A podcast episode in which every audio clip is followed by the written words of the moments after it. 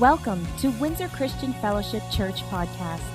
Our church vision is to win generations to Christ, connect them to His master plan, empower them to succeed, and grow the kingdom of God. For other podcast resources or more information about Windsor Christian Fellowship, please visit us at w w w dot w c f dot c a. You sent us your Spirit to empower us to be your witnesses, to do the work that you have called us to do, which is the great commission that you, Jesus, you gave us before you took your rightful place of honor. And for anyone who hears this message to follow that same commission, Jesus, you said, Father, I want them to know that you love them as much as you love me. Father, you love us as much as you love Jesus, and I pray we all come to know the depth of that statement. I pray for the move of your Spirit here today, here in this place, and on all the ears that hear this message, so they will know that you are the one true living God. And we are your people. In Jesus' name, amen. This is a powerful day. He does want you to know that you're his people. There's two classifications. You're either saved or unsaved. You either know him or you're estranged from him. And we're trying to, we're, we're commissioned to go and reintroduce those ones that are lost. And when we talk about the Holy Spirit, we have to talk about where the Holy Spirit came from, where the origin is. Jesus, when he was talking to the Father, he said, Father, restore back to me the place that I had before this all began. And that same place that he was going back to is the same place that the Holy Spirit is. And then if we look at the writings, when we first hear about the Holy Spirit, do you know where that is? It's in Genesis one. It says, the Spirit of God was hovering over the waters. In one translation, it says, the Holy Spirit was covering the waters, which means the Holy Spirit completely encompassed the world. And then we look at the definition of the hover, or in different translations, it's it's the word rachef. Rachef is... Um, and it's mentioned three times in the Bible. One is in, in uh, Jeremiah, one's in Deuteronomy. In Deuteronomy, it's, it talks about the eagle's wings spread out and covering. So there's a protection from it. So why was the Holy Spirit here that early? Well, let me, well, let me just explain to you that there's some definitions of it. And when we go to Rachef, the, uh, the word indicates a high de- degree of care or intentionality in waiting. Then if we look at definitions of hovering, it says to float in the air without moving in any direction, waiting. To stay very close to a person or place, waiting. To stay near a spec- specified point or level, waiting. To be or remain in a specified state or condition, waiting. And then we go down to a person who hovers, stands near someone, eagerly waiting. And this is the one that, that really I, I love. A father waiting for his wife to deliver their child. There's an excitement in this. So the Holy Spirit in his protective love hovers over the complete surface of the planet, waiting for what? So if we go down to verse twenty-six, it says this, where God said, let us make man in our image. So the Holy Spirit was waiting for us. For you. There was an excitement, an anticipation for it. Just like there's an excitement, anticipation for this message. And as we heard with the, the songs, it's confirmation on the message that he gave us for you, for us as a body. That there's encouragement from that. So God already shared his plan in heaven. And in Genesis, he was executing the plan with an excitement that had his Spirit hovering, waiting for us. That's the excitement. That's how dear and precious we are to him. That his Spirit was anticipating and hovering, waiting for us. So, as a Spirit, and, and Jesus said this many times, he says, those who have ears to hear, let them hear what this Spirit is saying. So not just listening, but opening your ears to hear him. And so Graeme has some impact statements that are just very, very to the point.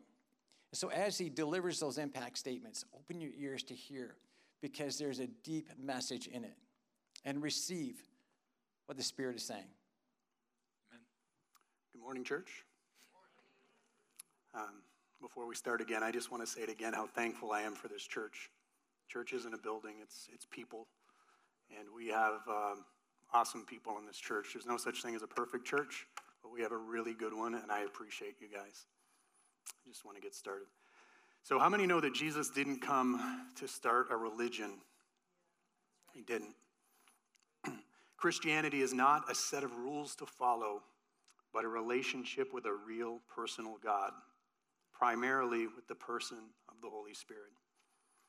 In this room, there are different thoughts, beliefs, different degrees of understanding and relationship with the Holy Spirit. So who is the Holy Spirit? He's the third person of the Trinity, co-equal, co-eternal with the Father and the Son. He's God Almighty. The Holy Spirit is the only member of the Godhead on earth. The Holy Spirit is not a dove.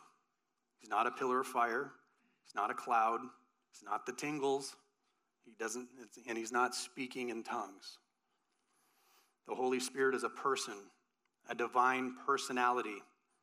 He is God, and he manifests or reveals himself to the natural world as he chooses to. He's a God of order. The Holy Spirit sometimes gets a bad reputation, and the manifestations of the Spirit often get dismissed because us Christians get weird. Right? Preach. So I want to give you an example. We should be able to hold a job, have hobbies, play sports, do things, have normal, down-to-earth lives, but still believe in an invisible God who does miracles. Amen. Right? Godly character should be the byproduct of a Spirit-filled life. Okay? Um, there's a quote here from R. Lauren Sanford that says, "If the goal is to be supernatural, we'll end up shipwrecked. But if the goal is to be intimate with Jesus, we'll end up supernatural." See the difference? And it's impossible to be a Christian without the Holy Spirit. That's how we get born again. That's how he mm-hmm. interacts with us. So the gospel is a simple but powerful message. Um, but at times, there's times where God will lead us to open up a section of Scripture and kind of nerd out on it a little bit. And just to understand the truth that's wrapped up in it, to absorb it into our life for change, and then we put it back and return back to the simplicity of the gospel. So that's kind of what we're going to do. And I believe that this will show the heart and intention of God the Father as we dig through this, which is what we want, right?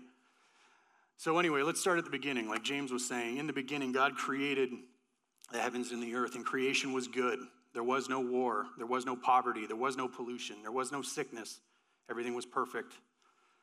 Uh, God spoke to the seas, and the waters were filled with all kinds of sea creatures. He spoke to the air, and all the birds came forth. He spoke to the ground, all the animals, and plants and insects came forth. And then he said, uh, he saw everything that he, he had made, and he said it was very good. Genesis one twenty-six, "Let's make man in our image, in our likeness," inward likeness, outward representation as well. Genesis two seven, he says, "God breathed into Adam the breath of life, and he became a living soul." And Adam and Eve walked with God in the cool of the day, and they were both naked. Adam and Eve were both naked and not ashamed. But then something happened. In Genesis two fifteen, out of the King James Version, I'm going to read it, and you can put it up if you like.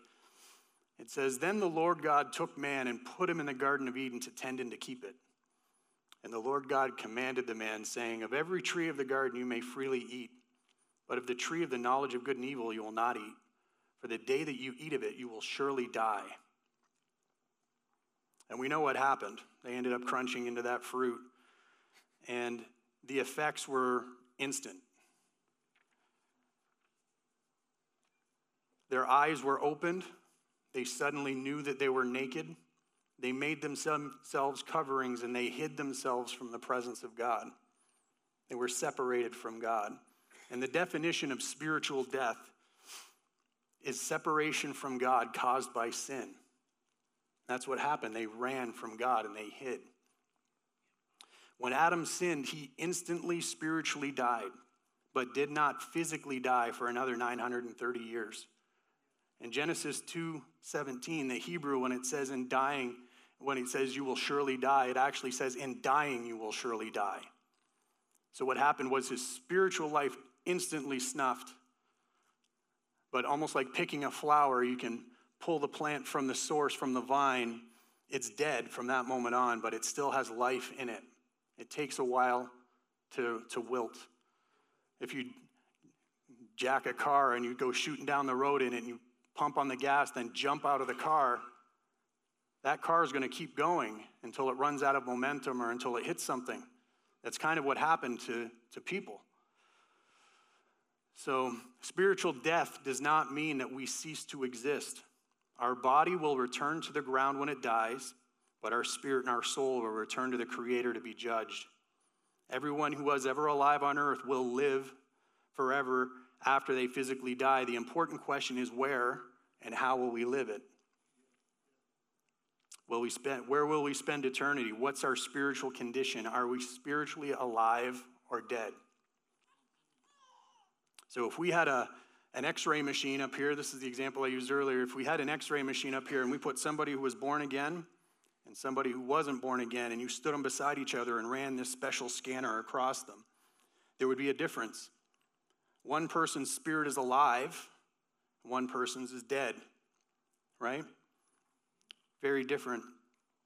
Genesis three twenty-one, this is the big one. I want to, if we can go over there. If you want to put it on the screen or not. I'm going to read it out of the New King, King James Version. And it says, um, also for Adam and his wife, the Lord God made tunics of skin and clothed them. He killed an animal. Then the Lord God said, behold, the man has become like one of us, to know good and evil. Now, lest he put out his hand and take also of the tree of life and eat and live forever, therefore the Lord God sent him out of the Garden of Eden to till the ground from which he was taken. So he drove out the man, and he placed cherubim at the east of the Garden of Eden, and a flaming sword which turned every way to guard the way to the tree of life. Now it broke God's heart, but he had to send him away because he couldn't reach out and live forever in that broken state. So let's, um, well, let's, instead of taking dominion and subduing the earth, Adam was sent out into the world to till the ground by the sweat of his brow. And Eve would painfully bring forth children. In short, sin entered the world and spread to all men. But God had a plan to restore us. So let's just fast forward to the tabernacle for the sake of time. Um, I'm not sure how many people have, people have ever read much about the tabernacle, but in the Old Testament, when the children of Israel were delivered from Egypt, they were delivered by a mighty hand crossing the Red Sea. Moses went up onto Mount Sinai, and that's where God gave him the Ten Commandments on the tablets of stone. But at the same time, he also gave him the instructions and the plan for the tabernacle. Uh, it was God's plan. It was God's design. It wasn't man's idea. And the tabernacle actually means dwelling place. And so the tabernacle was basically a tent divided into three sections. So the outer, the outer section was more like a, a courtyard. It, it wasn't enclosed, but it had a fence around it, fenced in by curtains. And in the outer court, there was the brazen altar. That's where the priests would go in and do their substitutionary sacrifices for the sins of the people of Israel. And so what they would do is they would lay their hands on this animal and believe that by faith they were transferring their sins into the animal and kill it. And then the sins would die with the animal and would make the person innocent. The next step, they would go to the brazen laver, which was basically a big washing pot, and they would ceremonially, ceremonially get clean. And that was the outer court. And then they would step into the inner court and the, the, the holy place, the inner court. And in there, there were three articles. There was a table of showbread that had twelve loaves of bread on it, representing the twelve tribes of Israel. And when the priest would come in there, he would consume these twelve loaves, and it would be symbolic of that he was carrying the nation of Israel with him. Um, and it, it carried the implication that you can't have a meal with someone if you're not at peace with them. So it was stating that he had peace with God. Israel had peace with God.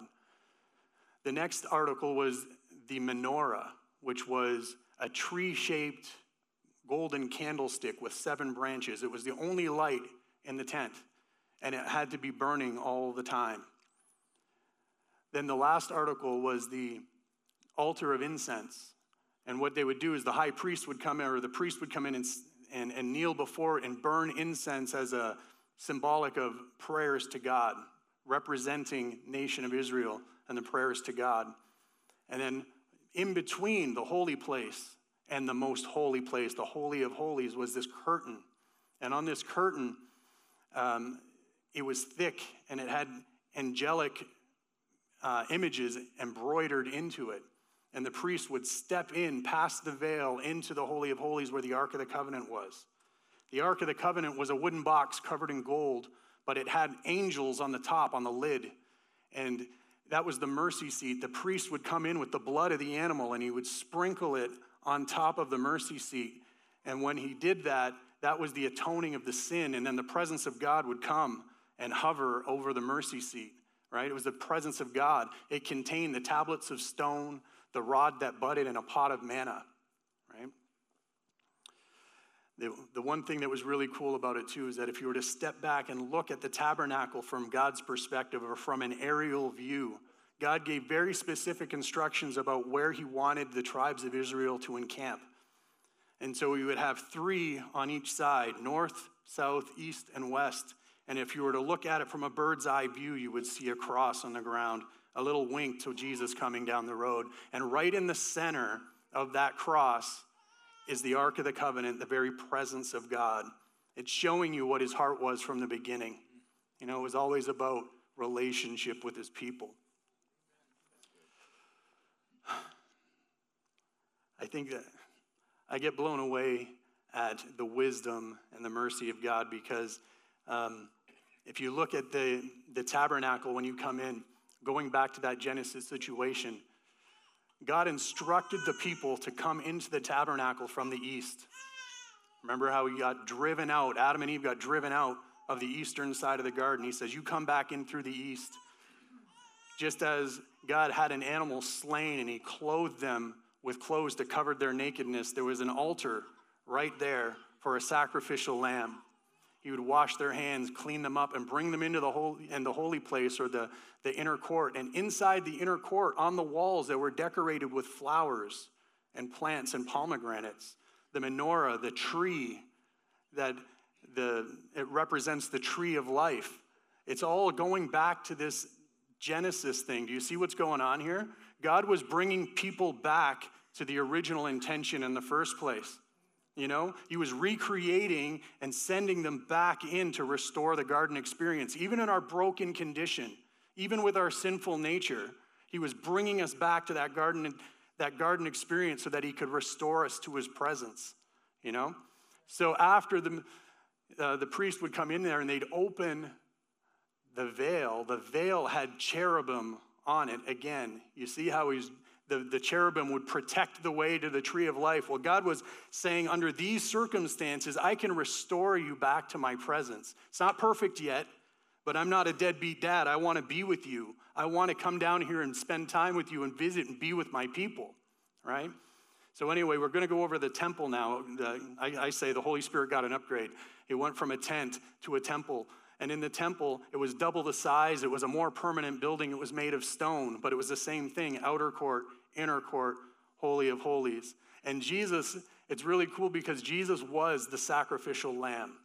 Jesus' blood is what cleansed us. His spirit is what cleansed us, just like the laver.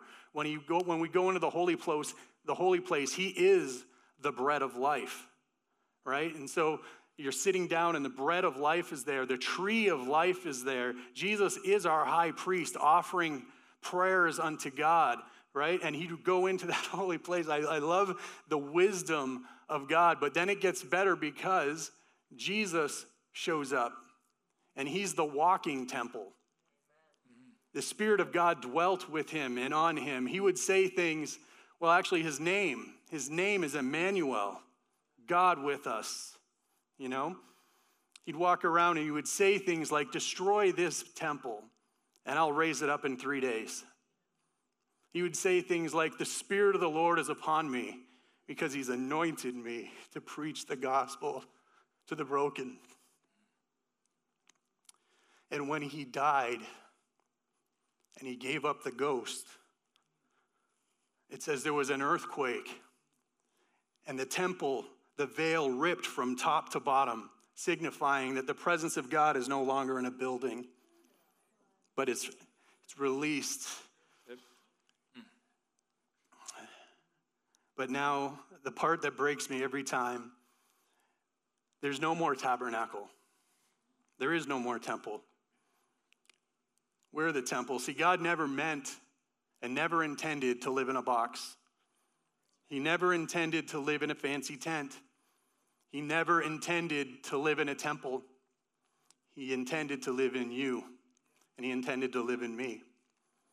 And when Jesus fulfilled all of those things, and the temple and the tabernacle are gone, this is, this is what I see, and I got to do it again, is that when Jesus spoke, I believe it was to the woman at the well, he said to her, there's a time coming where you're not going to worship on this mountain or on that mountain or in this place. He said, but the people that worship me will worship in spirit and in truth. And so this is what I picture all the time, is that you just, wherever you kneel, wherever you kneel is where the presence of God is. You show up at the foot of the cross and there's your sacrificial lamb.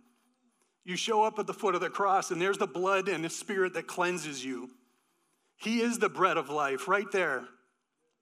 The tree of life isn't just the menorah, that was symbolic. The tree of life is the cross. There's our place of communion when we can pray and talk with our Creator right there at the foot of the cross, in the bathroom, in your bedroom, in your car. It doesn't matter where it is. And the blood cleanses us and gives us a confidence before God. It cleanses our conscience. And after we've done laying down our burdens and laying down our sin and putting our flesh down as a living sacrifice, I almost picture just looking at it, because Hebrews says that the veil was his flesh. Hebrews ten twenty or something like that. It says that the flesh of Jesus was the veil. I almost picture just peeling it open and stepping right through the cross into the presence of God. It's an awesome, awesome thing. It's the most valuable thing that we've got, and it was God's intention right from the very beginning to restore us right back to his presence. It's never been about the rituals. It's never been about religion. It's always been about being made alive unto God and in relationship with him. Amen. You can keep going all day, yeah. Yeah, woo, yeah. As you can just see, Graeme has that pastoral heart, shepherd. So it's part of him. But man, you just got me fired up. I'm ready to go now. I'm ready to run. Uh, I want to dive into um, the book of Acts for a second, but I really want to distinguish, like, super quickly for everyone, the difference between salvation, water baptism, and the infilling of the Holy Spirit. Because this has been something the Holy Spirit just put on my heart for today, that it just breaks his heart that people lack the whole presence of the Holy Spirit, the fullness of the Holy Spirit. And so I want to read in Acts, in Acts eight, sorry, uh, we see Philip um, in Acts eight, verse six to seven. It said, crowds listened intently to Philip because they were eager to hear his message and see the miraculous signs he did. Many evil spirits were cast out, screaming as they left their victims, and many who had been paralyzed or lame were healed. And then we go down to verse twelve. It says, but now the people believe Philip's message of good news concerning the kingdom of God and the name of Jesus Christ. As a result, many men and women were saved. So Philip had this amazing ministry, right? Signs and wonders from God. And then people were born again and were baptized, were water baptized. Okay, and then we go to verse fourteen, and this is the difference maker right here. When the apostles in Jerusalem heard that the people of Samaria had accepted God's message, they sent Peter and John there. And as soon as they arrived, they prayed for these new believers to receive the Holy Spirit. Okay, this right here, this is key. The Holy Spirit had not yet come upon any of them, for they had only been baptized in the name of the Lord Jesus. Then Peter and John laid their hands upon these believers, and they received the Holy Spirit. So we look at Philip and his ministry, his calling. He had this evangelism spirit and calling on his life. And so he went around and, you know, told people the good news, and there were signs and wonders. But then we have Peter and John that come in the picture, and they're there on assignment for the infilling of the Holy Spirit, because there was something else that was missing. So this is a separate experience from being born again. I know some of you guys might be like, yeah, but Mitch, like, don't we have the Holy Spirit like when we like are born again at salvation? And let's see what the word says, because don't take my word for it. Ephesians one, verse thirteen to fourteen. And now you Gentiles have also heard the truth, the good news that God saves you. And when you believed in Christ, he identified you as his own by giving you the Holy Spirit, whom he promised long ago. And Romans eight, nine, but you are not controlled by your sinful nature. You are controlled by the Spirit, if you have the Spirit of God living in you. And remember that those who do not have the Spirit of Christ living in them do not belong to him at all. So there are some powerful statements here that when we are born again, we receive the Father, Son, and the Holy Spirit, all three, the Trinity. But when we're born again, there's still something else that we're missing. There's a greater infilling. There's something over and above that the Holy Spirit wants to do. Um, and for the sake of time, I'm not going to dive into it, but you guys can write these references down. You look at Acts nine, verse nineteen, Acts ten, verse forty-four to forty-six, Acts nineteen, verse one to seven. So I'm going really fast, but there's so many instances, examples of the separation between the being born again and the infilling, or if you want to call it born again, the indwelling presence of the Holy Spirit versus being baptized in the Holy Spirit, the infilling of the Holy Spirit. There's a big difference there. And so it says the infilling of the Holy Spirit, right? This is this is huge for all of us to know. It's not a one-time event. It's not a one-time, you know what, hey, I went to church this one Sunday, I got filled, right? And that's it, I'm good to go forever. This is abiding with God.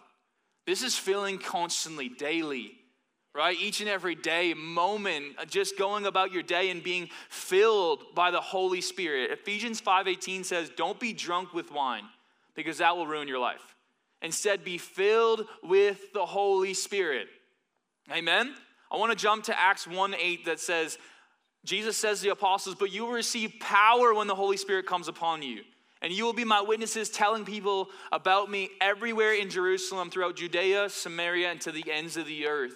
This is so important. Graham alluded to this earlier, but he said something that's so key is that the Holy Spirit is essential to our walk as Christians. It's essential. We cannot separate our Christian beliefs, our Christian core, our foundations, and leave the Holy Spirit out. And this is to go back to, too, when you look at being born again, water baptized, and the infilling of the Holy Spirit, the Holy Spirit is involved in all of them. He's involved in all three. But they are all separate experiences, and we cannot blend them together. That is so important, right? Jesus did not start his ministry on earth until after he received the fullness of the Spirit. We look in Luke three, verse twenty-one to twenty-two, right? The Holy Spirit is essential to everything we do. We're, we're called as believers to bring heaven down to earth wherever we go. How do we bring heaven down to earth if we're not in tune with the Holy Spirit? I don't know about you, but when I walk around, when I interact with people, I'm asking Holy Spirit, what is it that you want to say to them? What is it that you're doing in this moment? Don't make it about me. I know where I stand with you, but what do you want to say to other people? What are you saying in this room right now? And the only way that you get that revelation and download is from the Holy Spirit. Because I always say this, man, I'm not that smart. I'm not that wise. But with the Holy Spirit, man, he gives me wisdom on wisdom on wisdom for days. And I can say things to people and they'll be like, man, how did you know that, Mitch? And it's it's not me, it's the Holy Spirit. It's because he knows you intimately, deeply, and personally. So that that's it. Like, I think that we're about to go in a time, I think, uh, can we just have everyone stand up with us? This is uh, huge for us. We wanted to make sure that we made time to for people to receive this morning. Not just, yeah, just giving you the message, but we want to make it personal and real because the Holy Spirit is present in the room, amen?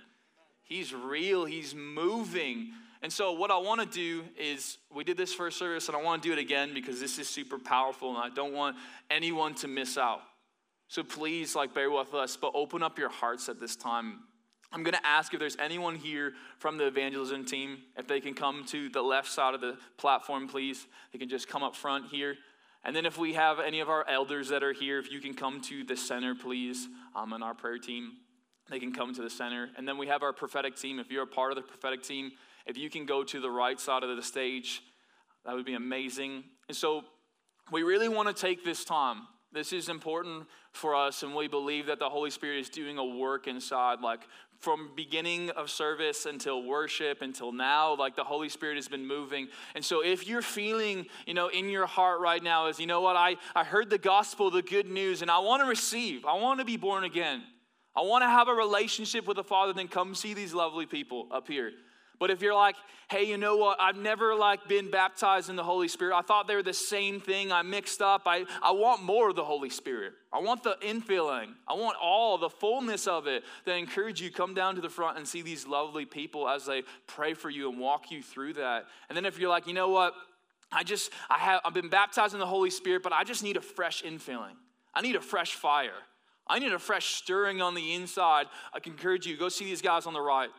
Because this is a moment where we have three different things. The Holy Spirit is amazing, where we can blitz multiple things at once because he wants to reach each and every one of you. He doesn't want anyone left out. The Holy Spirit is so personal, is so intimate, and loves you so deeply that we have created this moment that he has brought us here. Even before we knew we'd be up here, this moment was already happening because the Holy Spirit saw it and breathed life into it. So I encourage you with this. Before, before you guys come down, listen to this. First Thessalonians five, verse nineteen to twenty-two says, do not stifle the Holy Spirit. Do not scoff at prophecies, but test everything that is said. Hold on to what is good and stay away from every kind of evil. The Holy Spirit was revealing to me as we were talking and making this message um, together that there's so many people who have such a negative view of the Holy Spirit. Their heart is instantly turned off as soon as they hear the words Holy Spirit. Maybe for you, it was a word that didn't come to pass. Someone gave you a word and you're like, man, it didn't come to fruition in my life. And so Holy Spirit, I'm wrecked. Because you know what? You are clinging to the words of a person more to, than the words of God. When we look at that, it says in the word, test the word. What does it mean to test the word? I wrote it down. Does it edify? Does it agree with Scripture? Does it glorify Jesus? Does it bear good fruit? Does it bring freedom, peace, and confidence? Does your spirit bear witness? Your inner spirit, because this is important. You will get messed up in church. If someone gives you a prophetic word and that's all you're clinging to is, man, you know what? You know, James gave me a word and that's everything. That's what I'm holding my life on. Because it's amazing, you know, that James gave you a word. But the thing is, you take it to the Father. Does it reside in your spirit? Because if you cling to that word and that thing doesn't come to pass, or that word was something where there was a humanly flesh involved with it, you'll be broken and hurt and blame God for it. But if you focus and give it to God and say, God, you know what? Not my will be done, but yours. Whatever you want with this word, if it's meant to be, I thank you, God, that it will come to pass. But I place it in your hands. You place it in his hands, you'll never be disappointed. You put your weight on people, you'll be disappointed every time. You'll be hurt. You'll be broken. And so the Holy Spirit wants to do something new today because he's breaking off scales and barriers off people today. Mm-hmm. Because for so long you have blamed the Holy Spirit, or you thought he's this weird person like Graeme alluded to earlier, that it's just like these crazy weird things happen. You're like, I don't want any part of that because the Holy Spirit's too radical for me. Let's break that right here, right now. If there's, if you're in the sound of my voice and any of these three things applies for you, I encourage you right now, come down. Come receive. The altar is open. God wants to meet you right here, right now. I don't know. You could put off your lunch, put off all these other things, because this is important. Spend some time in his presence because it will change you forever. So if you're in the sound of my voice, I encourage you. Make your way down. Yeah, you know, one of the things that I think leading up to this message that was put on my heart is that there's people that have really never experienced the Holy Spirit for themselves, ever. And they've been coming to church or been a religious person for a long, long time. But Jesus dug into the Pharisees one time and he said, you guys, you strain at all the details of stuff. You know, you measure out your spices so you can tie them right. But he said, you neglect the weightier matters of the law. You know, he said there's stuff that's more important than that. He's like mercy, justice, faith, things that have to do with the heart. And a little further down in that chapter, he says, you guys are like whitewashed tombs. Your outsides are pretty. You got it all together on the outside, but your insides are dead.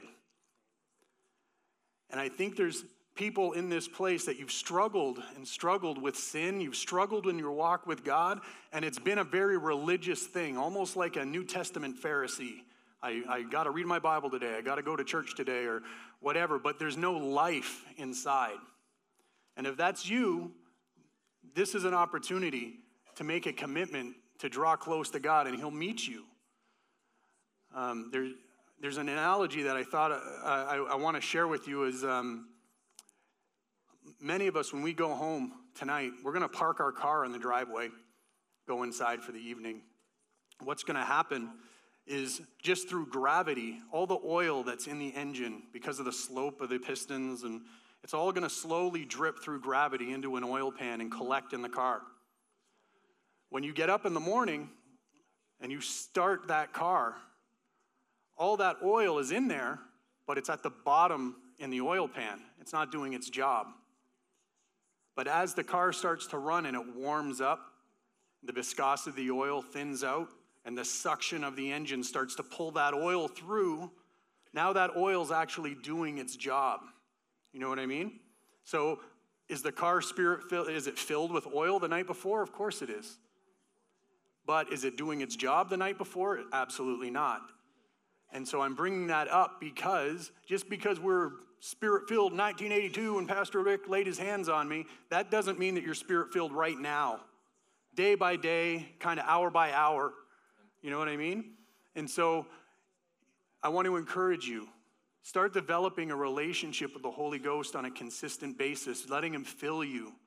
That's the long-term freedom that we're looking for, is when the Spirit of God in our life is, is getting pulled through the engine. It's doing its job. That's how we stay free from sin. That's how we, we have a relationship with him, when we connect and he dumps his life into us. So if that applies to you, come on down. You know, the book of Acts is not closed. In the early church, they walked in the power of that Spirit. The disciples were, were signing seven people to take care of the, the congregants, and they identified seven people that, that the Spirit of God had set apart. One of them was Stephen. And the attributes that Stephen had that are identified in, the, in Acts, it says that he was full of faith and full of the Spirit. And then we read a little further down in Acts, when he was out ministering on the streets and he was delivering people from demons, he was praying for people and everybody was getting healed. He was walking in the same power the disciples did. The thing about Stephen, it says there again, he was full of the Spirit and he was full of, he was full of faith. So we are full of faith and full of the Spirit. If you don't have that fullness, come down and get a fresh filling. If you're feeling challenged, come down. And then for those of you that don't know the Jesus that we're talking about, come on over here and meet him. We'll pray with you. So here's the thing. And the day that Christ comes back to the earth, it says he's going to sh- separate the sheep from the goats, which means that there's going to be sheep and goats mixed in. So what does that mean here today? Believers and unbelievers are going to be mixed in to the body of Christ.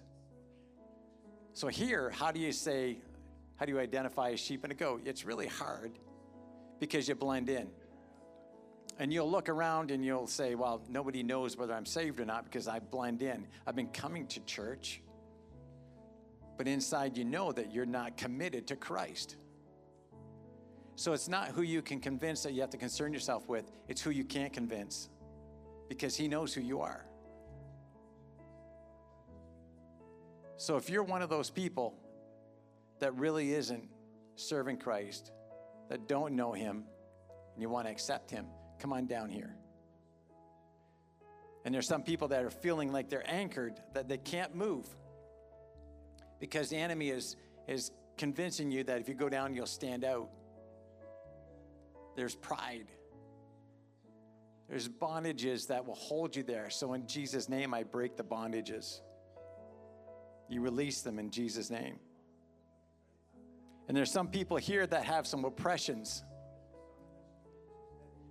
that are bound in their mind. And there's actually somebody that has been pondering suicide. And I break that power in Jesus' name. And you need to come down. Come down and get prayed for. So who here needs a healing? If you need a healing or you need deliverance, whatever you need, put your hands up to heaven. Reach up if you need something from God. If you need something, put your hands up. Raise them up. When you raise your hands up, what you're saying is, I hold nothing of this world of value. Everything I have, I give it to you. I'm not going to hold on to anything. God, I give you everything. I don't want anything. I want you. That's called total surrender. When you have total surrender and you lift your hands, you're going to receive. So, Father, these people are reaching their hands to you, reaching to heaven, where, Jesus, you sit at the right hand of our Father in honor, in power, and authority. And, Jesus, you gave us the name and the power of that name. And so here today, I use the power and authority of your name,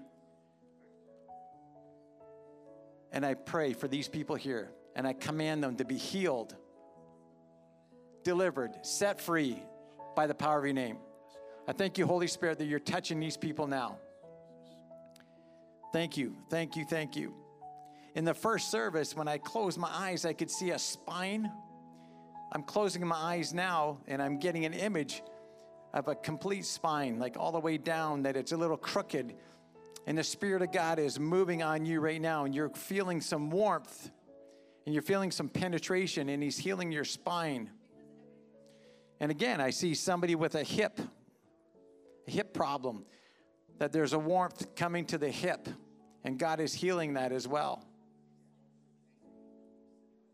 Foot problems, intestinal problems that he's fixing and correcting and healing them right now. And again, somebody that's that's confused, that's that's got some bondages in his head, I command you to be set free in Jesus' name. The Spirit of the Lord, where the Spirit of the Lord is, there is freedom. And just so you know that everything that's happening here today, everything that's happening in the first service and happening in this service, this is a prophetic moment, because I've already seen it. So if I've already seen it, that means the Spirit of God has shown us in advance of what he's about to do. So that means you're here by design. You're coming down because he's wooing you, pursuing you.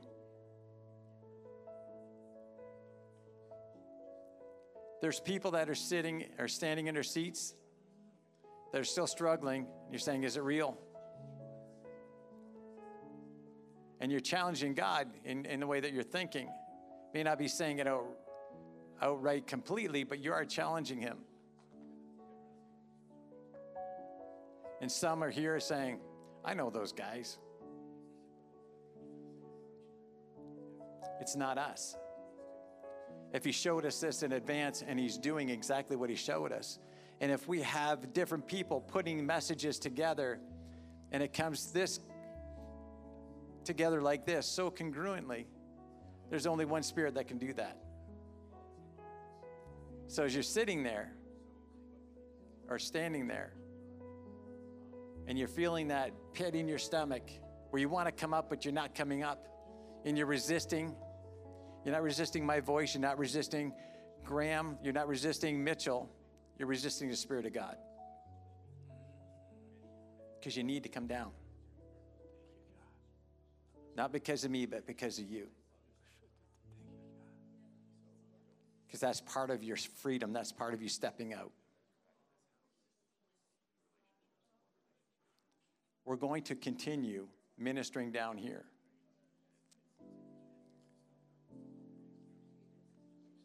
God, I just thank you for what you're doing here. At this time, we're going to, if you're getting prayed over or waiting to get prayed over, stay at the front, don't move. But if you're in your seats, we're going to go into communion, so you can grab your bread at this time. And God, I just thank you for what you're doing. I thank you for how you're moving inside each and every one of our hearts. God, I thank you for your body that was broken for us, that you loved us so dearly. That God, even in our state of sin and making mistakes, that God, you said, you are worthy because I've made you worthy. Because I love you and I'm chasing after you with a burning desire. So God, I thank you that as we take this, we remember your sacrifice. We remember the cost, God, that it cost you greatly and that we could never repay it. We can never earn your love, Father. It's just something you give to us. So we receive it now in the name of Jesus. Father, we thank you for your blood. It was the price that was paid to purchase our freedom, to cleanse our conscience, to make us right with you and adopt us into your family. And now we have access to your presence. And we thank you for the cleansing power of the blood. And by faith, Father, we, we thank you and we remember your sacrifice that has made us whole. In Jesus' name.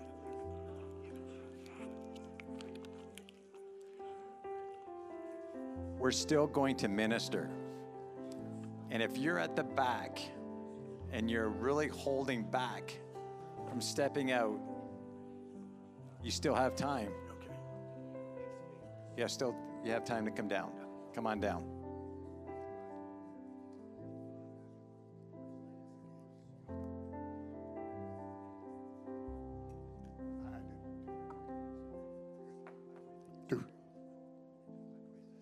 I feel like we got uh, the double blessing because we got to hear the message twice today. Thank you so much to Pastor Mitch and James and Graham. Um, the Lord reminded me earlier this week as I was meditating on um, the sermon topic about a conversation I'd had with my daughter years ago. And she had been in a conversation with some people and she was responding to them. And she said that she opened her mouth and her mother fell out, meaning that, you know, my the response that I would have had or uh, what I would have said in that situation just naturally kind of came out of her. And it's because she spent time with me. I raised her, and um, that's a, a natural byproduct of being in somebody's presence. And the Lord showed me that that's what it's like when we spend time in the whole, in the presence of the Holy Spirit. His power, his anointing, his truth, everything that he is, um, will so fill us and pour out of us automatically. And so I challenge you today to uh, open your mouth, and, and I pray that the Holy Spirit falls out of your mouth. Like Carolyn said, we were blessed to be able to hear this twice, and it second time around, it's just amazing. You can get more filled up. Uh, but this uh, second time around, listening to the mom and young boy up there quoting scripture, and he said, Jesus answered the disciples and said, those that know me will do what I say. When I think of that, and I think of the infilling of the Holy Spirit, we were singing that song about pour your spirit out. And God told me to tell his kids to be ready. He's pouring out his spirit like never before, and we need to be in that position like Graham was showing us, on your knees, receiving from him. What he has for you is to minister to the people around you. Windsor Christian Fellowship, you have been more than equipped. Now go.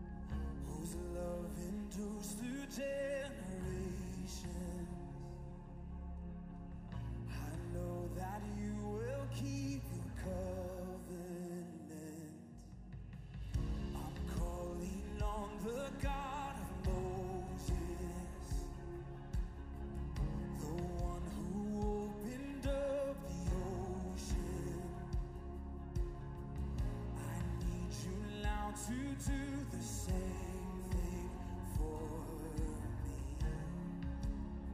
for me, for me. Oh God, my God, I need you. Oh God, my God, I need you now. How I need you now. Oh rock, oh rock of ages, I'm standing you.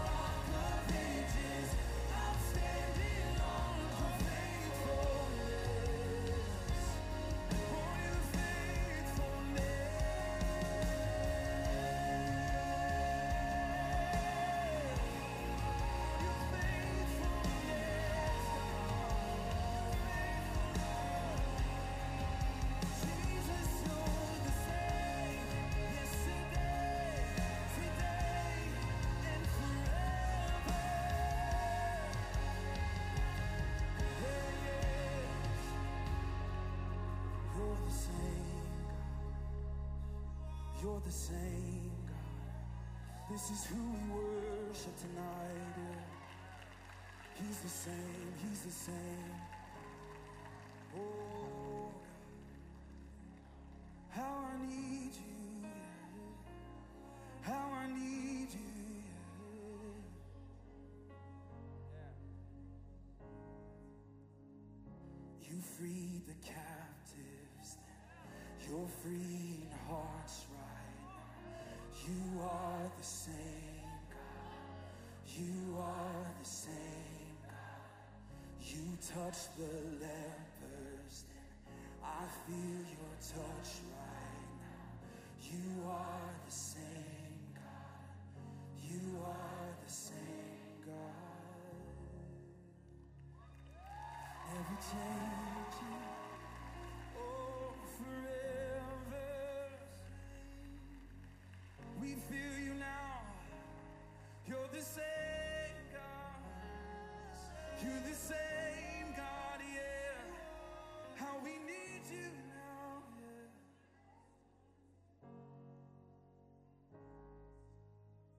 yeah. I'm calling on the Holy Spirit, Almighty River, come and that be your prayer tonight. Come and fill me up. Come and fill me.